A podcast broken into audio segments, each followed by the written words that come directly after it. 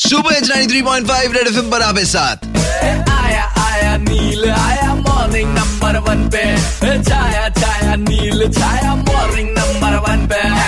Please मुझे कोई एक और मौका दे दो, मुझे भी टॉपर बनना है। अरे कोई टॉपर बनने का रेट तो बताओ। दीवारों पे सर्टिफिकेट तो टांग लोगे, लेकिन विद्या कहाँ से लाओगे?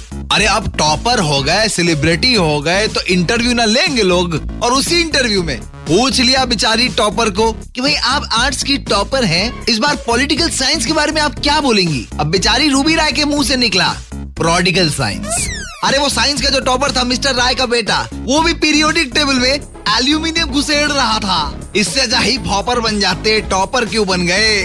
चलो इनकी बजाते हैं मॉर्निंग नंबर वन पर काके बजा।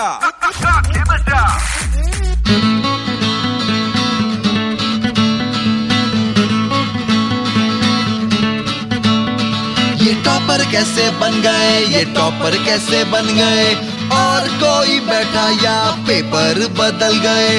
आज की टॉपर सब्जेक्ट का नाम ना जाने,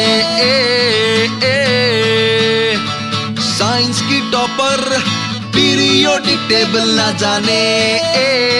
हाय राम उड़ बहुत लिए बच्चों, खा लो अब ताने। ये टॉपर कैसे बन गए, ये टॉपर कैसे बन गए? और कोई बैठा या पेपर बदल गए? ये टॉपर कैसे बन गए, ये टॉपर कैसे बन गए?